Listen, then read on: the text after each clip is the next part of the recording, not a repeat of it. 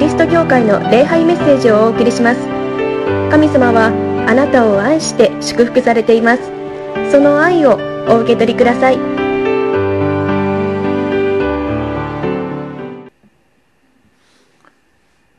ろうそくが4本灯りました。クリスマスです。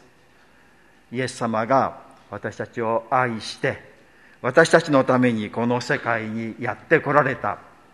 そのことを深く思って感謝する時であります。クリスマスというのはもう一年に一回、まあ、自動的にやってくるとかいう、まあ、そういうことではありますけれどもでもこの一年に一度この時がある。とても嬉しいことであります。改めてああ私は神様に愛されている。私は神様によってイエス様によって救われているというのを確信する時であります。完全な人間じゃない間違いをする過ちをするまた恐れたり不安を持ったりする。またある時は神様って本当にいるのかなとか疑問に思ったり疑ったりそうする愚かな弱い私たちであります。そういう私たちを神様は見捨てないでそれでも私はあなたを愛している。それでも私はああなたを守りあなたを救う。と言ってイエス様を送られたということです。今の私のためにこの椅子に座っている礼拝をしているまたこの家庭でこのメッセージを聞いている今のあなたを神様は愛してですね。これから頑張って努力して良くなっていくあなたではなくて今のあなたを愛してイエス様を送られたそして救ってくださったということであります。クリスマスはそのことを思って深く神様に感謝をし私たちの喜びを表す時であります。この礼拝の時は特にそうです。神様はクリスマスの喜びを語ってくださいます。その神様の愛をですねしっかり心に留めて信じていただきたい。私は愛されている。私は救われている。私は決して見捨てられない。とですね信じていただきたいと思います。今日の第一のポイントですね。この世界に来られた救い主ということであります。このヨハネによる福音書。この書はあの他の福音書とはですねちょっと違った感じでですねちょっと哲学的と言いましょうかね。神学的と言いましょうか。ちょっと難しい表現がありますけれどもイエス様がやってこられた。その喜びをこのところで語られているのであります。14節ですね。言葉は肉となって私たちの間に宿られたとあります。言葉というのは、まあ、神様でありイエス様のことです。イエス様は人間となられて私たちの間に、来られてそして生活をされたということであります。イエス様は神様でありますけれども、まあ、神様をやめてと言いましょうかね。人間に、なられた。私たちと同じ人間です。ですからこの体を持っていてまあ嬉しいとか悲しいとかですね。そういうことも感じられまた痛いとかですね。眠いとかですね。人に意地悪をされて悔しい気持ちとかですね。悲しい気持ち。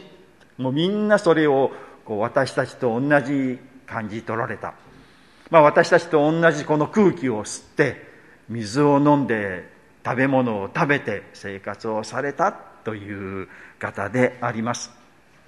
まあけれどもこう神様が人間になられたと言っても私たち日本人にとってはあんまり大したことがないことみたいな感じあるんじゃないかなと思うんですね。私たち日本人にとっては神様というのはなんかこう身近というかあのどこにもいるような感じですね。なんとかの神様というのはもうそこらにいるのではないでしょうか。私が前にいたあの教会出雲の教会にもですね神様が一人いたんですよ。あの営業の神様と言われていたそうです。その人はまあ営業が上手だったんでしょうね。でいろんな人のところに行って契約を取ってですねどんどんそれを広げていったということですね。で周りから見てこの人すごいともう営業の神様だと言われたということですね。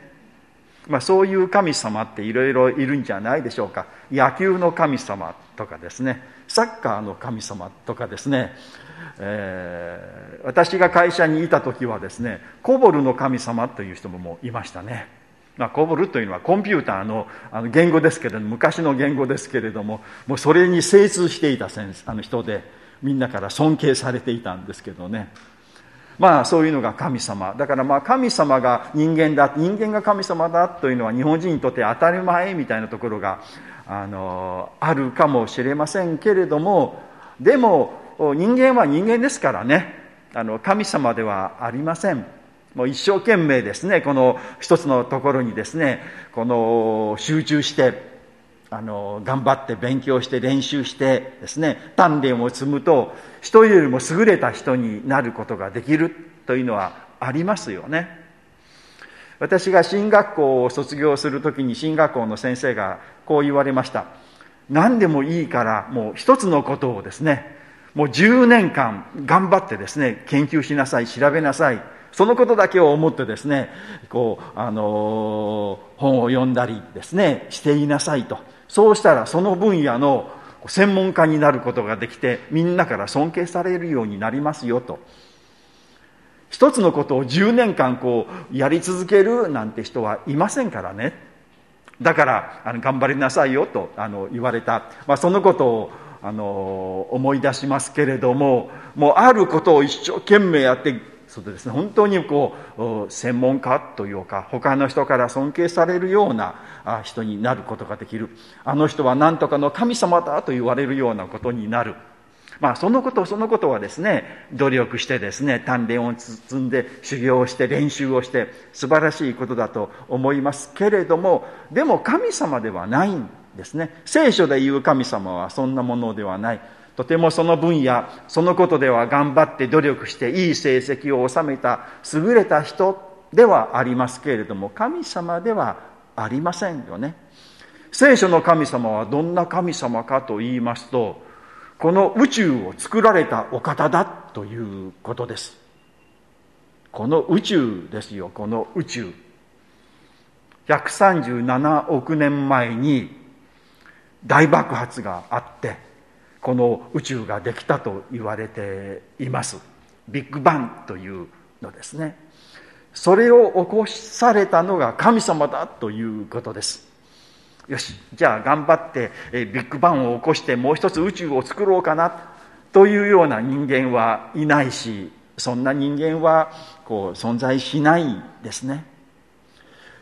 神様はそういうお方ですよ。このこの巨大な宇宙を作られた方がこの宇宙の中の小さな銀河系の中の小さな太陽系の中の小さな地球というところのですねまあこの中東のイスラエルって言いましょうかねあの辺りですね生まれて人間となったっていうことなんてもうありえないことですよ。神様が人間になることなんて絶対ありえないし嘘だろ？そのありえないもう超奇跡です。それが歴史の中でただ一回起こったということ。もうこのことが驚きであります。びっくりすることであります。この宇宙を作った神様がこんなちっぽけな人間になってこの世界でこの地球で生活をされた。嘘でしょう。もうびっくりすること。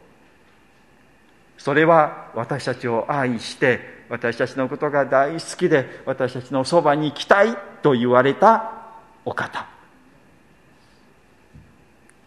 神様ですよ。イエス様ですよ。私たちを救うために神様が人間となられた。言葉はですね肉体となって私たちの間に宿られた。もう歴史的な事実であります。まあ、神様の愛の証拠がイエス様ですね。第2位ですね。イエス様は私たちに愛を語ってくださるお方だということです。ここに言葉は肉となってとあります。言葉。このヨハネの一章の一節、はじめに言葉があったとあります。言葉というのは神様のことですね。ギリシャ語でロゴスというんですけれども、神様は言葉だということですね。で、言葉というのはどういうものかというと、言葉は話すもの。話さないというか、語らない言葉は言葉ではありません。神様は言葉ならば、話されるお方、語られるお方であります。神様は話したくてしょうがない、もう語りたくてしょうがないと思うお方なんですね。で、何を神様は語りたいと願っておられるかと言ったら、それはもう決まっています。それは神様の愛です。私はあなたを愛している。あなたのそばにいるよ。いつも見ているよ。あなたを守っているよ。あなたを導いているよ。あなたを救うよ。というのが神様なんです。このヨハネのですね、あの、第一の手紙、ヨハネの手紙1、こう、4章8節ですね、はっきり書いてあります。愛することのない者は神を知りません。神は愛だからです。神様は愛そのものだ。神様は愛ですと語られています。ヨハネの手紙1の4章の16節にもあります。私たちは私たちに対する神の愛を知り、また信じています。神は愛です。と書かれてありますよね。神様は愛そのものです。どうして神様が愛だ、愛かと言いますと、神様は三人おられるということですね。神様は三人おられる。でも神様はお一人だということですね。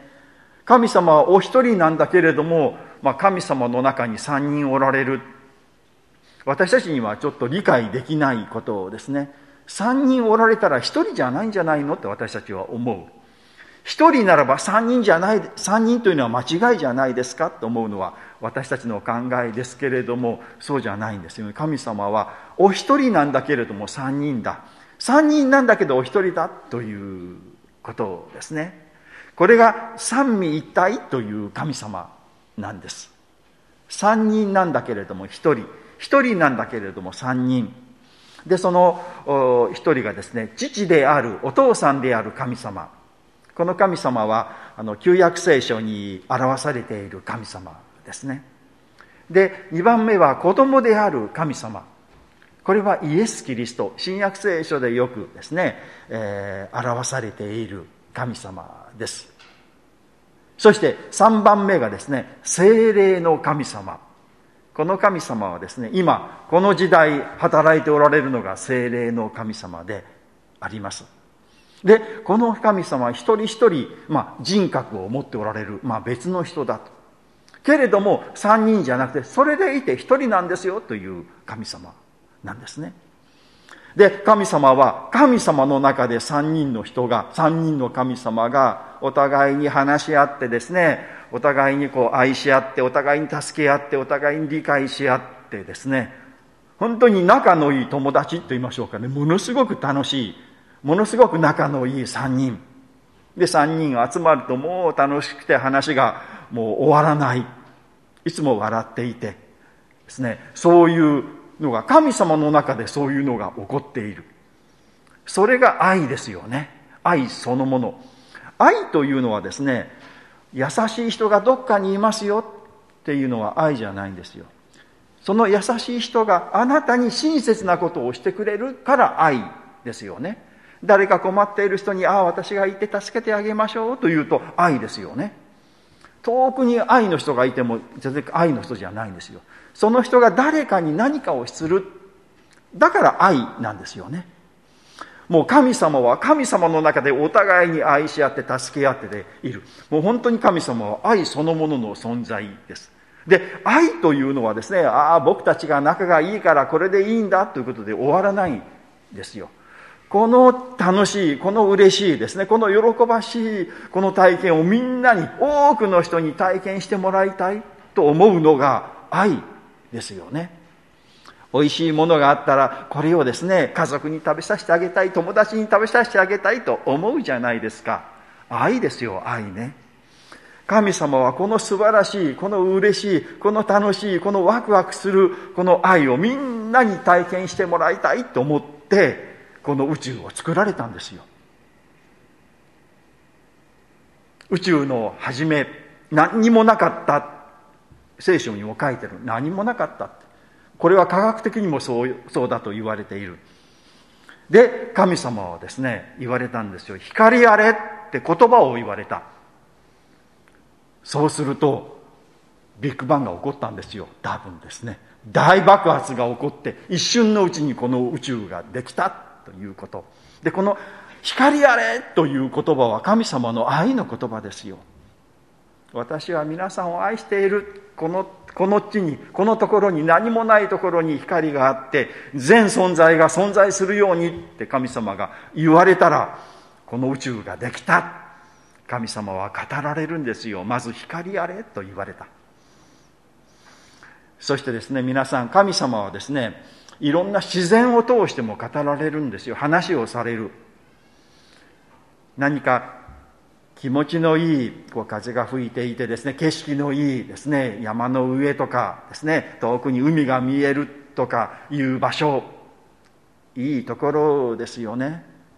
そういうところに行くと何かこうほっとするというか安らぐというか気持ちが良くなるというか安心するような体験は誰もされるのではないでしょうか。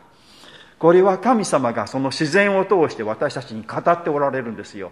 私はあなたを愛しているよ。いろんな問題あるかもしれないけれども大丈夫だから安心しなさいよっていう神様の語りかけをみんな心で魂で聞いてで安心するんですよね。そして元気になる。癒されるんです、まあ、そういう形で神様は語られる。で旧約聖書の時代は神様はこの精霊の神様によって語られた。神様はあなたのことを愛していますよ。だから他の神様とかね他のことに頼らなくてもいいからこの神様だけを信じようよ。この預言者は語ったんですね。世の終わりの時って言いましょうかね。もう最終的に神様は私たちに語られた。それはイエス・キリストを通してですよ。イエス・キリストはもう神様の愛そのものであり神様の言葉そのものです。イエス様は弟子たちにまた人々に語られたんですよ。神様はこういうお方ですよ。神様はとっても優しいお父さんのような方ですよ。怖いお方ではありません。ね、みんながわがままでこう自分勝手に生きていてもですねじっと帰るのをいつまでも待っていてくださるお父さんのようなお方ですよ。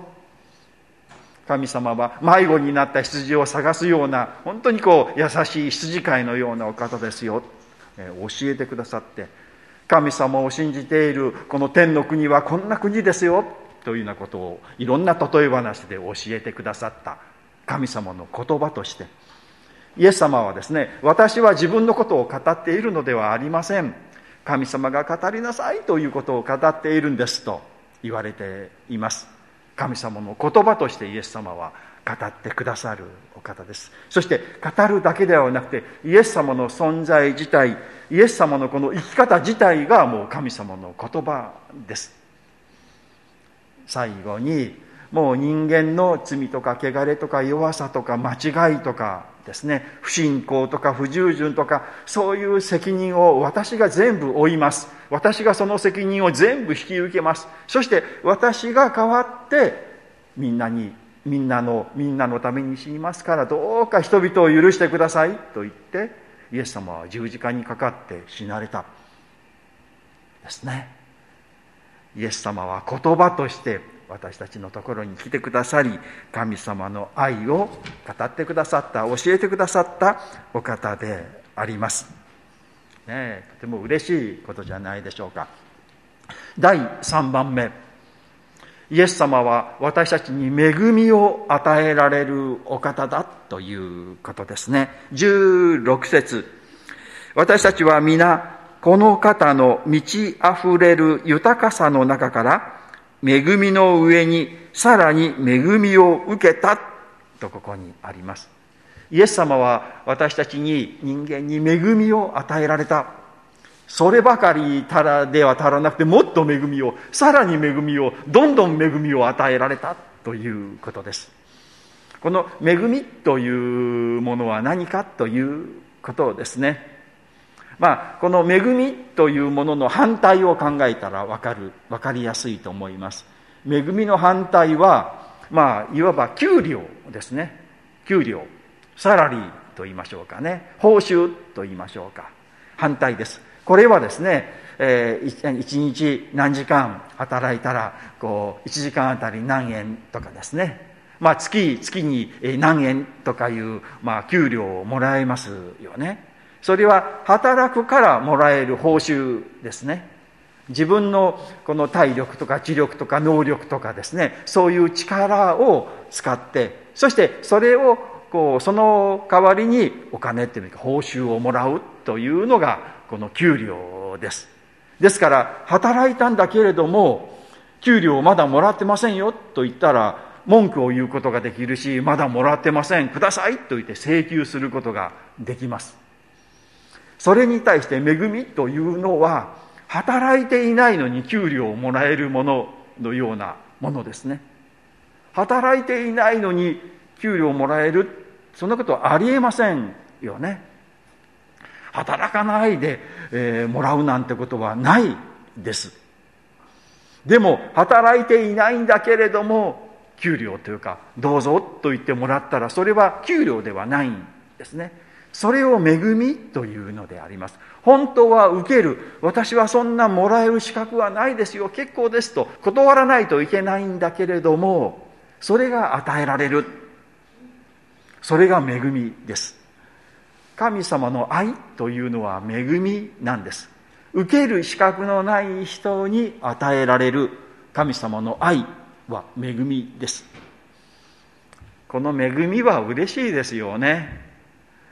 あなたがちゃんとした人間になってですね、本当にこうきちっとして生きて、正しく生きて、真面目に生きて、間違いなくこう生きてですね、そして優れた人間になるならば、私はあなたに愛を注ぎましょう。あなたを愛しましょう。と言われたら、まあ、よし、頑張ろうという気持ちになりますけれども、いや、ちゃんとできるかな？うまくできるかな？その合格するかな？神様の愛をもらうほどの人間になれるかな？って、ちょっと自信なくなるのではないでしょうか。